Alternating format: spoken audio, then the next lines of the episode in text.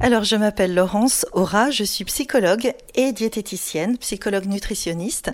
J'ai cette activité professionnelle depuis une quinzaine d'années qui euh, est un peu particulière puisqu'elle prend en compte euh, la dimension psychologique des mangeurs modernes, ce qui veut dire les éléments psycho-affectifs, émotionnels, sociaux, psychosociaux, qui peuvent rentrer en ligne de compte sur le rapport qu'on entretient avec soi, avec son corps et avec son alimentation. Et si je suis là aujourd'hui avec toi, eh ben je pense que c'est pour parler de ça, justement.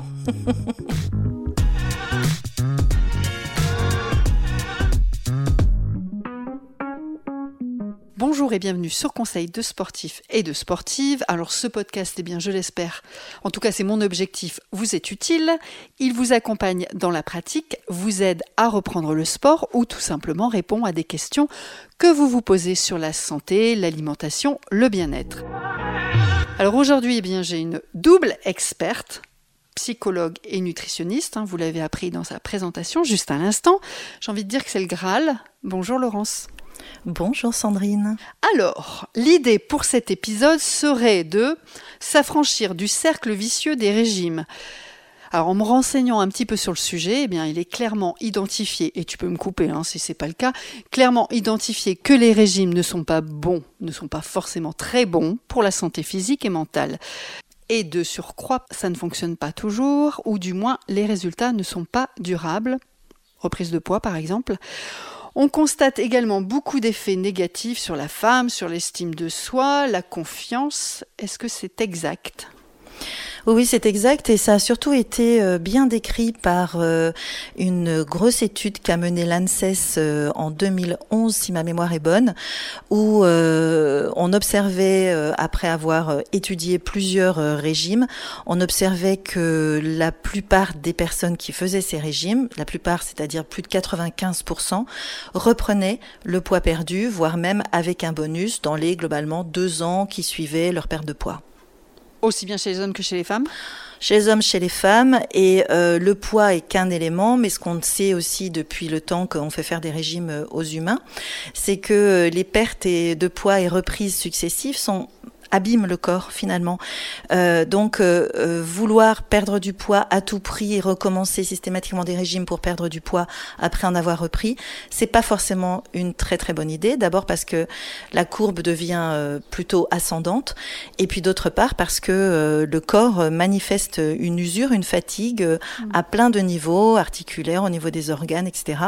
Donc il faut parfois mieux accepter de rester dans un poids qu'on considère comme étant un peu haut, mais de manière très durable, plutôt que de vouloir absolument perdre du poids, quitte à en reprendre derrière. Le corps a une mémoire, il me semble.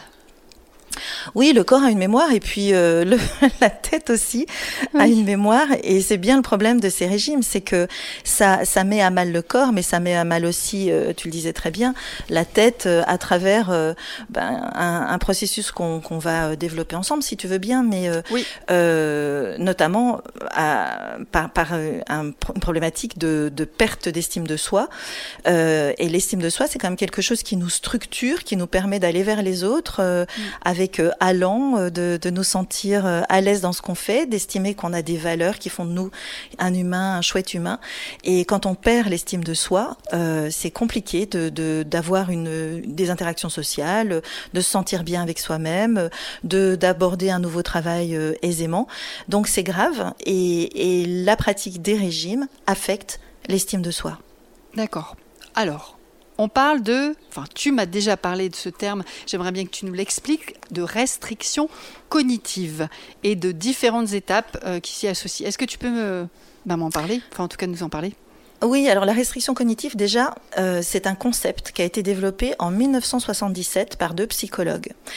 Je, dis la date parce que ça me paraît incroyable euh, que depuis euh, plus de 50 ans, enfin non pas tout à fait 50 ans, mais 45 disons, euh, bien tassé, depuis 45 ans, on continue à promouvoir des régimes alors que des psychologues ont mm. signifié que c'était problématique parce que faire un régime par le biais qu'on connaît de privation, de euh, d'enlever, d'exclure des aliments, euh, de diaboliser d'autres aliments, d'éviter des situations sociales. Tout ça, ça met la personne dans un schéma qu'on a appelé donc, qu'elles ont appelé ces psychologues, de restriction cognitive. D'accord. Restriction cognitive, c'est manger en vue de maigrir ou de ne pas prendre de poids. Ce qui en soi déjà est un peu problématique puisque manger, c'est incorporer des aliments, c'est fabriquer du corps avec les Et là, aliments. on veut perdre. Et là, il faut perdre du corps. Donc, c'est, c'est, ce sont deux, deux actions qui sont euh, totalement euh, contradictoires et qui mettent d'ailleurs dans un état très inconfortable au niveau euh, psychique. Alors, tu m'avais montré un, un schéma avec différentes étapes. Mhm. Euh, je m'étais noté donc la première étape, manger pour maigrir. C'est un peu ce que tu viens de m'expliquer là, enfin ce que tu viens de ça. nous expliquer. La frustration, Oui, alors bah, quand on se prive, quand on évite des situations, quand on évite euh, des gens, quand on, ne peut pas manger quelque chose qu'on a envie de manger, quand on estime, quand on diabolise des aliments, tout ça, ça crée de la frustration. Quiconque a déjà fait un régime, c'est que bien sûr, on est souvent emporté par un côté ouais, ça marche, je perds du poids, c'est génial, mais néanmoins, il faut euh, beaucoup tirer sur euh, sur ses freins à soi pour s'empêcher de manger tout ça. Cette frustration-là, qui, qui est l'espèce de première incidence de cette restriction cognitive, cette frustration, elle va rencontrer les frustrations du quotidien. Tu vois, euh, je sais pas, euh, il fait mauvais, il fait beau, euh, euh, tu t'es tu t'es frité avec ton conjoint, ta conjointe, avec ton collègue, tu as un dossier à rendre, tu es angoissé par un- une situation X ou Y ou des choses même beaucoup plus graves. Euh, tu as un enfant qui va pas bien, un parent euh, auprès duquel tu es aidant. Bref, tout ça, c'est de la frustration aussi. Toutes ces frustrations cumulées, elles vont créer un espèce d'état explosif. Et quand ça explose, c'est ce qu'on appelle la désinhibition, mais que mes patientes euh, appellent euh, je me suis lâchée, j'ai craqué. craquage. Ouais. Craquage. Craquage qu'on connaît bien, qui apporte un plaisir très très très immédiat, très bref, mais qui est très vite, ce plaisir est poussé par la culpabilité. Quatrième étape de ce cercle vicieux, euh, culpabilité euh, vis-à-vis de ce qu'elles viennent de faire. Alors je dis elles parce que on voit surtout ça chez les femmes. Oui, j'allais te demander, c'est plutôt un phénomène euh, féminin? Ben, c'est un phénomène féminin parce que c'est, ce sont les femmes qui ont été beaucoup, beaucoup soumises au régime, beaucoup soumises à une injonction de perte de poids. Ce sont les femmes aussi qui connaissent les grossesses, ce sont les femmes qui connaissent la ménopause et donc toutes ces périodes pendant lesquelles le corps change et, et pour lesquelles on a beaucoup moins de, de sympathie euh, immédiate. C'est drôle, j'ai jamais entendu parler du petit bidon de la femme ménopausée ou du petit bidou, mais par contre j'entends beaucoup parler du petit bidou des hommes de 50, 60 ans, tu vois, c'est marrant. En fait, tu te rends, te rends compte, euh, moi j'ai beaucoup de patientes qui me parlent comme ça de leurs parents respectifs, et donc elles disent de leur mère, oui, elle a grossi, puis elle a la ménopause, elle a pris beaucoup, euh, elle a du ventre, Ouais. etc. Je veux surtout pas lui ressembler. Et votre père est comment? Ah bah mon père, euh, bah il a un petit Un bidon, ventre. il a un petit bidon, une petite bedaine d'homme de 60 ans. Ah, Mm. ouais, bah c'est marrant comme. euh, Oui, non, mais c'est- sûr. plus les injonctions évidemment euh, sociales et sociétales hein, euh, de, de devoir rester euh, euh, mince, en bonne santé et, et comme s'il y avait forcément un lien entre être mince et en bonne santé, ce qui n'est pas toujours le cas, mais on y reviendra peut-être. Donc quatrième étape, la culpabilité. Cette culpabilité, ben c'est j'aurais pas dû. Oh, mais qu'est-ce que j'ai fait? Mais n'importe quoi, je devrais pas, euh, il ne faut pas. Je suis nulle. Ah, voilà. Alors le je suis nul, c'est je j'ai mon estime de soi qui dégringole dans les chaussettes. Je suis nul, je suis pas capable, j'arrive à rien. Et là, on affecte vraiment l'estime de soi. Et je ne dis même pas tout ce qu'on, ce que j'entends, euh, tu vois, qui, qui sont des propos extrêmement dénigrants sur soi-même. Je suis qu'une grosse baleine, euh, euh, je me dégoûte. ça me dégoûte, c'est même le corps est objectifié, c'est un ça, ce n'est même plus moi. Enfin bref, et là, la seule solution possible, c'est quoi? Ben, c'est faut que je m'y recolle. Faut que je réussisse là où je viens d'échouer. Donc demain matin, lundi matin, le mois prochain, je me remets au régime. Et restriction cognitive, etc. Et ça, Et, ça recommence. voilà. ça recommence. et le cercle vicieux, et tu viens de faire un geste ça. comme ça avec Oui. tes mains, de, de, de cercle qui se ferme. Et c'est exactement ça. Et chacun des mangeurs, des mangeuses qui vivent ça, est comme enfermé. C'est une petite mouche qui est enfermée euh, dans, un, dans un verre et qui, euh, tant bien que mal, voudrait sortir. Euh, évidemment, si on lui explique ça comme ça, la première question qu'on me pose, moi, c'est comment on en sort Et Dieu merci, on peut en sortir. Mais euh, c'est surtout euh, comment j'ai fait pour me laisser enfermer là-dedans. Et c'est pas une phrase pour culpabiliser, c'est une phrase pour, pour dire si on peut y rentrer, on peut en sortir. Et j'allais te demander comment, comment je me reconnais dans ce schéma-là. Tu l'as bien expliqué, mais comment, oui, comment on peut se reconnaître dans ce schéma? Alors écoute, en règle générale, si je te dis Écoute, imagine, c'est lundi matin, tu as pris la décision que là, vraiment, euh, l'été approche à grands pas, il va vraiment falloir que tu fasses attention. Tu prends un petit déj hyper euh, straight, euh, des petites céréales qui vont bien, qui soi-disant sont fitness ou je sais pas quoi, mm. du lait 0%, du lait de soja. ou du lait de soja si tu ne supportes plus le lait, un petit jus de fruits, et là tu pars au travail et tu es super contente.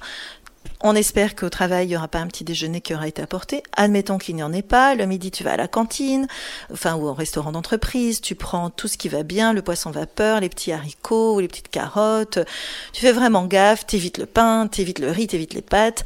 Euh, tu prends un fruit en dessert. Tu remontes à ton bureau. Ça va, t'es, t'es à fond. T'es super. Et là, tu te sens toute puissante. Tu vas avoir On est toujours que lundi, là, hein, par contre. toujours que lundi, 14h. J'ai l'impression, J'ai l'impression que c'était déjà très très long, mais on est toujours que lundi. Hein, on est que lundi. Pas y mardi.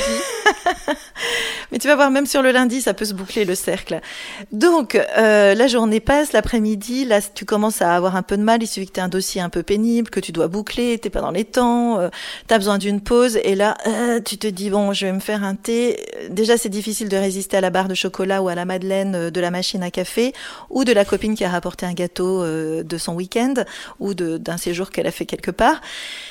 Quand bien même tu arrives à résister, tu arrives chez toi à 18h, 18h30, il faut s'occuper des enfants, il y a plein de trucs à faire, les machines à mettre en route, et ci et ça. Le tunnel du soir. Le tunnel du soir, le repas à préparer, et là, en règle générale, tu te précipites manteau sur les épaules, sac encore euh, à l'épaule aussi. Tu te précipites sur le frigo et tu manges n'importe quoi à toute vitesse, souvent en cachette. Et là, c'est la première, le premier craquage. Donc tu vois, on est, on a déjà fait la moitié du cercle vicieux. Et à partir du moment où on est dans une journée, sur une journée, et l'autre moitié, ben, elle, elle, elle arrive d'emblée. J'ai mangé des bouts de fromage en préparant euh, l'assiette euh, des enfants ou en préparant le repas. J'ai mangé un bout de pain. J'arrive au repas, j'ai plus faim. Je me dis mais qu'est-ce que je fais là? C'est n'importe quoi. Ce matin, j'étais pleine de d'allant, et là, je me retrouve à faire n'importe quoi ce soir. Et si c'est pas à ce moment-là, c'est bien souvent après le repas devant un écran, devant la télé, devant une série, une tablette de chocolat à côté, et là, ben, je l'ai bien mérité, quoi, après cette journée de fou que je viens de me faire. Enfin un moment détente, enfin un moment de plaisir. Mais qu'est-ce que je fais? C'est n'importe quoi, je suis nulle. Allez, demain matin, je m'y recolle. Donc tous les jours, c'est une spirale infernale. Voilà, et si t'as pas le courage de t'y recoller le mardi, ben lundi prochain, ce sera le bon moment. Et puis je vais pas le faire là parce que le week-end prochain, j'ai un mariage, le week-end prochain, on est chez des amis, le week-end prochain, il y a des amis qui viennent, le week-end prochain, il y a notre euh, anniversaire de si. Enfin, voilà. Et donc, c'est aussi être en restriction cognitive, c'est pas forcément réel dans les faits.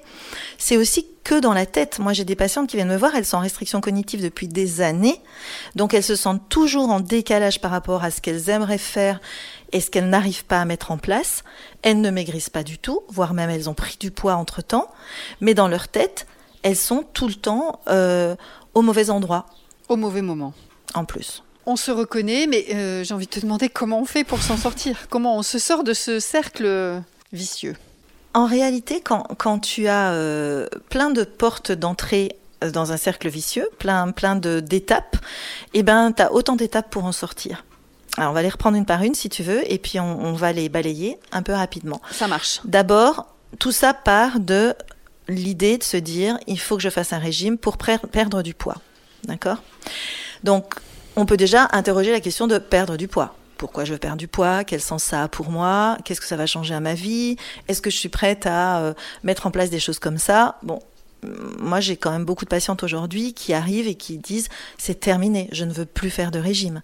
Je ne suis pas bien dans le poids dans lequel je suis, mais c'est fini pour moi. Les régimes, j'en ai trop fait, je ne veux pas me remettre là-dedans, dans cette horreur justement de cercle vicieux. Donc ça peut être décidé de ne pas faire de régime décider de ne pas se priver, de ne pas exclure des aliments, de ne pas les diaboliser, c'est-à-dire de prendre l'alimentation de manière beaucoup plus ouverte, euh, sans euh, accepter d'abandonner ses croyances, ses représentations. Tel type de viande fait grossir, tel type de fromage c'est mal, manger de la charcuterie faut le pas. Le sucre, le gras, tout est mauvais. Voilà, le sucre, le gras, le sel, le, trop. Euh.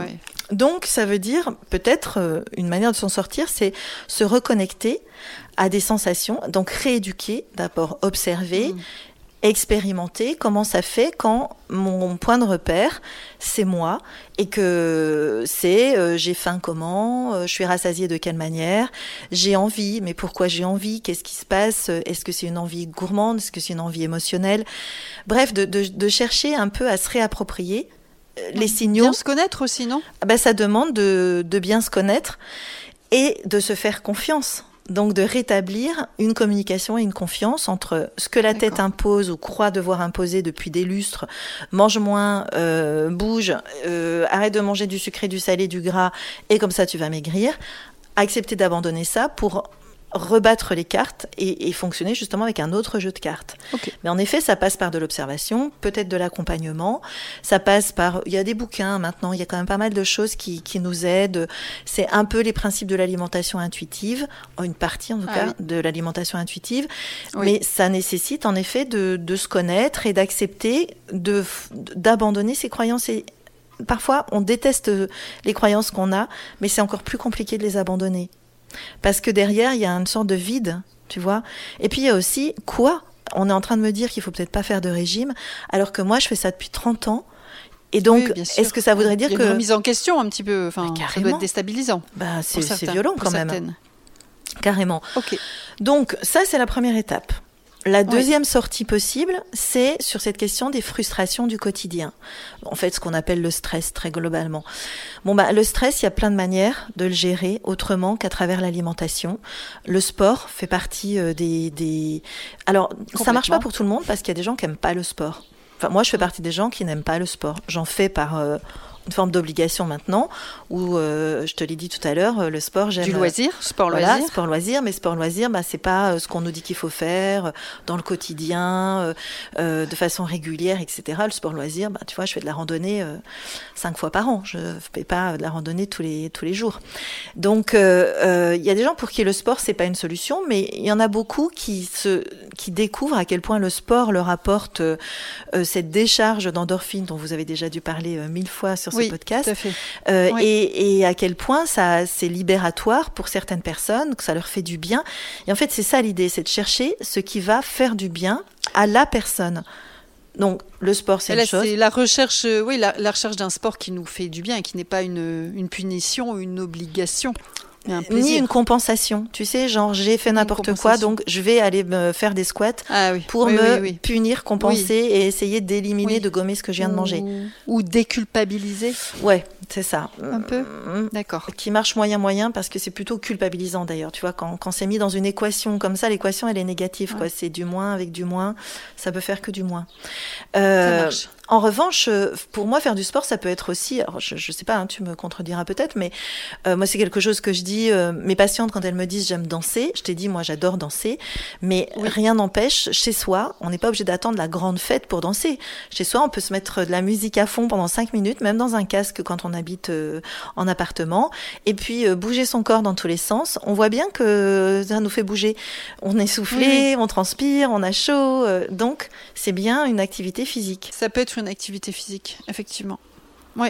Voilà. Après, il y a des choses plus douces, plus calmes. Ça aussi, ça dépend des gens. Mais pour gérer le stress, il y a tout ce qui est yoga, il y a tout ce qui est méditation, super importante. Il y en a de plus en plus de chiffres intéressants sur la méditation et sur leur, son bénéfice pour la tête et pour le corps, sur sur euh, la l'agilité qu'a le cerveau, euh, qui, qui lui permet de développer de nouvelles, de nouveaux de nouvelles connexions et de d'aller contre euh, les pertes qu'on a euh, depuis euh, l'âge de 25 ans au niveau neuronal. Donc c'est hyper intéressant et puis c'est quelque chose ben, qui est pas si on a mal au genou on peut faire de la méditation, si on a mal au pied on peut faire de la méditation, si on s'est pété la cheville on peut faire de la méditation. Enfin, voilà, ça, ça n'engage pas le corps évidemment, mais c'est un bon moyen de lutter contre contre le stress. Puis après il y a plein d'autres choses, hein, sensoriellement faire des choses qui nous font plaisir, comme oui entendre, enfin écouter, je pas du feu de bois qui crépite, il y a des enregistrements comme ça, des petits oiseaux qui pépillent, euh, de la pluie qui tombe sur une vitre. Il y a, il y a plein de choses, écouter un cours d'eau, la mer, tout ça, tout ce qui peut détendre, tout ce qui peut mettre dans un état comme ça de relaxation, c'est déjà du mieux. Donc tout ça, c'est ce que tu nous disais, de permettre de gérer les frustrations. La deuxième étape. Deuxième solution. Deuxième solution. La troisième, c'est sur cette histoire de désinhibition. Tu sais, craquage, lâchage. Oui, oui, oui. Je t'ai dit tout à l'heure, ça apporte un petit peu de plaisir. Eh bien, ce plaisir, c'est peut-être le cultiver plutôt que de le gommer immédiatement et de l'enfouir sous, une couche de culpabilité. C'est plutôt se dire, mais ce plaisir, si j'en ai là, ben, allons-y, allons-y pleinement dedans, euh, parce que c'est pas parce que je n'en aurais pas, euh, je ne l'aurais pas euh, vraiment dégusté ce plaisir et dégusté ce que je mange, que ça aura moins d'incidence sur mon poids. En revanche, il faut l'assumer pleinement. L'assumer pleinement, déguster complètement, vraiment déguster sensoriellement ce qu'on ce qu'on va manger, euh, même si c'est euh, du fromage, s'installer pour le manger plutôt de le manger à toute vitesse, de manière cachée au fond de la cuisine, le manteau sur l'épaule, en, en faire un moment qui soit agréable.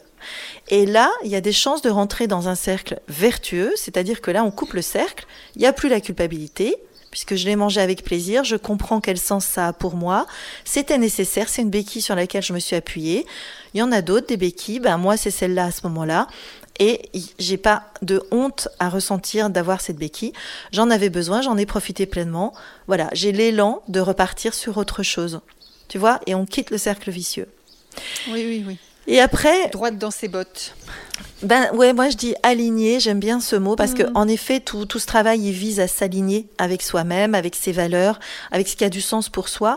Ça marche pas pour tout le monde, c'est pas forcément les mêmes euh, les mêmes trucs, c'est pas des tips qui sont universels. Si quelque chose était universel dans ce domaine, on le saurait depuis longtemps. Mais euh, c'est euh, ça, ça permet à chacun d'aller tester, expérimenter des choses et de pouvoir s'aligner en effet. Et puis enfin, la culpabilité. Alors la culpabilité, ben, elle est souvent en lien avec des croyances et une pression sociétale dont je suis la première à dire qu'il convient de se rebeller et d'être euh, capable de dire merde à la, pardon pour euh, les mots, mais euh, à la pression sociale, à la pression familiale, à la pression maternelle, à la pression conjugale. C'est-à-dire qu'à un moment donné, quand les gens vous aiment, ils vous aiment pour toute votre tout vous, tout ce que vous êtes. Oui, pour un ensemble. Pour un ensemble et pas pour le nombre de kilos que vous faites sur une balance ou euh, la taille que vous faites en vêtements. Donc s'il y a des gens qui ont des problèmes avec ça, c'est leur problème et ça, il ne faut pas que ça devienne le vôtre. Super important. bien, souvent, ça doit être leur problème d'ailleurs. Hein. Je pense que. Ah ben oui. Le, tout le, temps. jugement comme ça, enfin, c'est un jugement. Exactement. C'est un jugement et ça, ça induit évidemment chez la personne qui reçoit ces jugements un, jugement aussi, c'est-à-dire c'est difficile de ne pas s'emparer des jugements de l'autre. On est sans arrêt à peu près dans la vie à, essayer de voir où on en est par rapport à la normalité, par rapport à, au conformisme, par rapport à l'évolution des corps, etc. Bon ben là c'est à un moment donné se dire je suis un individu je suis singulière, je, je, mesure telle taille, je, telle taille en hauteur, euh, j'ai telle couleur de cheveux, telle couleur d'yeux, telle couleur, telle peau, telle... voilà, on est tous avec un jeu de cartes. Et ben parfois sur le plan physique, corporel, ben on a une, on a tiré une carte qui est pas celle qu'on aurait désirée, pas celle qu'on a idéalisée, mais c'est la nôtre. Et pour plein d'autres choses, on fait avec on fait chacune avec la taille qu'on fait en hauteur. Et on passe pas notre vie à se dire qu'il faudrait euh, qu'on soit autrement. Et euh, si on est trop petite, qu'on se trouve trop petite et qu'on met des talons et qu'un jour on a un problème de tendon d'Achille, ben on met plus de talons puis on va vivre avec le fait d'être petite. Et on n'aura pas l'impression de subir une pression sociale parce qu'on n'a jamais remis ça en cause. Le, ce qui nous arrête à une certaine taille en hauteur. Et ben ce serait bien d'arrêter de remettre en cause ce qui nous arrête à un certain poids, à un certain oui, volume. Sur le poids. Exact. Et une morphologie. Ok. Et tout ça, ben, ça sert l'estime de soi. Dernière porte, ça sert l'estime de soi parce que euh, se sentir plus en phase avec soi, plus aligné, à l'écoute de ce qui nous traverse, euh, plus en compréhension euh, de, ce qui nous habite, euh, plus en rébellion, en, en, en, affranchissement de ces pressions sociales, médicales, familiales, etc. Et ben tout ça, ça gonfle l'estime de soi. Finalement, ça nous permet de nous envisager dans la globalité de ce qu'on est et pas dans nous résumer à la taille de vêtements qu'on fait. Oui, j'avais noté ne pas limiter son estime de soi à l'apparence physique, mais dans son entièreté. Oui, parce que l'apparence physique, si on la regarde, c'est un petit peu comme si vous regardiez euh, les pays d'Europe. Si vous voulez, euh, si vous mettez votre focus sur la France, vous avez l'impression que la France est énorme. Vous mettez une loupe sur la France et que le reste, ça n'existe pas. Alors que, bah, et là, c'est la même chose. Vous mettez une loupe sur votre apparence physique, le reste n'existe pas. Alors que vous êtes fait de plein d'autres choses qui font ce que vous êtes vous. Je suis d'accord avec toi. On en a parlé euh, pas mal avec euh, Karine Weber, euh, qui a fait un podcast avec moi sur le sujet de. Enfin, le, la thématique, c'était comment s'accepter en maillot de bain. Mais en mm. fait, derrière ça, on a travaillé toute la partie. Enfin, on a échangé sur la partie d'estime de soi et de confiance en soi. Et c'est exactement ce que tu es en train de, de nous donner aujourd'hui. Tu as des objections? Est-ce que tu es patiente? Est-ce qu'il y a des patientes qui ont des objections dures, difficiles? Et comment tu gères ça? Oui, ben la, première chose que j'entends en règle générale, c'est oui, mais si j'arrête de faire des régimes, alors je vais grossir. Mm. Alors c'est vrai que c'est difficile de répondre à ça d'abord parce que je suis pas Madame Irma et que je sais pas ce qui va se passer exactement pour la personne. En tout cas, ce que je constate quand elles me racontent leur histoire avec le poids, euh, c'est que ça fait des années qu'elles n'arrêtent pas de grossir que si je les écoute à 45 ans, elles voudraient faire le poids qu'elles faisaient à 18, mais à 18, elles voulaient faire un autre poids, elles ont fait leur premier régime, ou à 12 ou 15, peu importe. Donc finalement, il y a quelque chose qui tourne autour de l'insatisfaction corporelle et l'insatisfaction pondérale. Et c'est tout ça qu'on va travailler, en même temps qu'on va petit à petit travailler sur les croyances et lâcher du lest finalement sur tout ça. Je te donne un exemple. Euh, moi, j'ai des, des, femmes qui... Euh, qui euh, j'ai des femmes, ça fait bizarre dit comme ça. Euh, je reçois des patientes qui me disent euh, euh, je mange que du yaourt écrémé, totalement écrémé. Bon, moi, la sensation que j'ai dans ma bouche quand je mange du, yaourt écrémé, mais c'est très personnel, j'ai l'impression d'avoir quelque chose de très crayeux, d'avoir du plat, quelque chose qui me dérange en bouche. Bon, l'effort, si c'est un effort, et dans la plupart des cas ça l'est, l'effort qu'elles font pour prendre un yaourt allégé, n'a absolument aucun intérêt en termes purement caloriques et d'apport de gras comparativement à un yaourt demi-écrémé, voire même un yaourt entier. Et si tu veux, on va d'abord nettoyer tout ça ensemble, tu vois. Qu'est-ce qui a vraiment un intérêt? Sur quoi vous faites beaucoup d'efforts pour euh, pas être très qui productif pas la peine. Voilà, voire même euh, quand vous avez avalé votre soda euh, zéro, est-ce que vous ne vous précipitez pas encore plus sur le sucre? Donc on va, on va vraiment essayer, on, on mène l'enquête en réalité, tu vois, on traque euh, tous les, petits points sur lesquels euh, la personne s'est organisée, pensant bien faire, et où finalement, ben, c'est pas forcément très très utile. En revanche, euh, cette connexion avec soi pour comprendre mieux comment le corps fonctionne, ce que la tête dit à travers les envies, comment le corps manifeste la faim, comment il manifeste le rassasiement, ça c'est vraiment des choses qu'on va travailler et cette reconnexion à soi, elle est extrêmement valorisante pour la personne. Alors, ça va pas forcément se sanctionner par une perte de poids, mais la, la, la charge mentale que ça représente chez des femmes qui sont obsédées par j'ai mal fait, qu'est-ce que je dois faire, je devrais faire autrement, mais ma copine elle fait comme si, et moi je je je sais pas si c'est une bonne idée ou pas, et plus les réseaux sociaux, et plus les médias, et plus à un moment donné, euh, c'est horrible. Donc, si tu veux juste de quitter cette obsession de pouvoir se voir manger, remanger des choses qu'on aime sans prendre de poids, oui. Bah, déjà, c'est un gain phénoménal. C'est un bénéfice énorme. Il y a beaucoup de nutritionnistes aujourd'hui, du coup, qui se qui euh, développent euh, le côté psychologique. Enfin, en tout cas, est-ce que toi tu fais Ça se répand de plus en plus ou pas vraiment? Alors oui, un peu quand même. Euh, et ça, c'est une bonne nouvelle. Euh, parce que je t'avoue que moi, quand j'ai démarré il y a 15 ans et quand j'ai dit je suis psychologue, je veux faire euh, un BTS diététique et puis derrière euh, mettre des ponts entre ces deux champs-là, qui me semblait être une évidence euh, de, de, la façon dont on évolue avec notre poids, mais pas seulement, tu sais, avec notre éducation, avec la société dans laquelle on vit, avec notre culture alimentaire, enfin avec plein de choses. Je trouvais que pour le coup, il y avait vraiment, il me semblait, des jonctions entre la psychologie et l'alimentation et rien, ou presque. À l'époque, c'était le tout début du groupement grande réflexion sur l'obésité le surpoids, le gros, avec des, des, des, des têtes d'affiches dans, ce, dans cette association qui ont écrit des bouquins et tout sur le sujet. Mais c'est tout, quoi. Il n'y avait que ça. Et, euh, et aujourd'hui, ben, quand je vois qu'il y a un DU euh, sur euh, psychologie de l'alimentation, euh, je me dis que c'est super. Euh, ça, il y, a, depuis longtemps des psychologues qui prennent en charge les troubles du comportement alimentaire, mais là on n'est même pas en train de parler de troubles du comportement alimentaire, on est en train de parler d'une forme d'obsession alimentaire, d'anxiété alimentaire qui fait que la personne ne se sent jamais bien dans son corps, jamais là où il faut avec les aliments, euh, en frustration et génère en permanence de la frustration. Et quand elle ne génère pas de la frustration, elle génère de la culpabilité. Donc tu vois, c'est vraiment, moi je suis vraiment dans cette partie-là réellement de, de, de, prise en charge et d'aide. Mais c'est vrai qu'il y a de plus en plus de gens. rien à voir avec après euh, le, la boulimie ou l'anorexie et tout ça. Tout ça, c'est encore autre chose. Alors c'est encore autre chose. Il m'arrive de suivre euh, des patients euh, qui souffrent de ces problèmes-là, mais ça, ce sont des troubles du comportement alimentaire. Oui, c'est ça. Tout le reste, c'est plutôt ce qu'on appelle l'alimentation troublée ou l'anxiété alimentaire. Tu vois, c'est pas un vrai trouble, mais c'est suffisamment pénible pour que des patientes viennent, payent de leur poche, parce que c'est pas remboursé, euh, payent de leur poche des consultations qui sont quand même assez chères.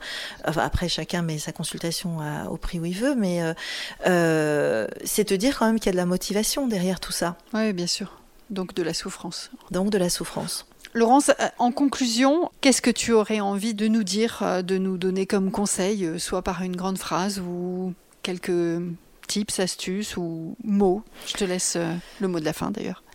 de la fin FAIM ou de la fin FIN ah, Bien joué Les deux. Ouais. Mon capitaine. écoute, vraiment, ce que j'ai appris en 15 ans en faisant ce métier, je l'ai appris de mes patientes pour euh, la plupart.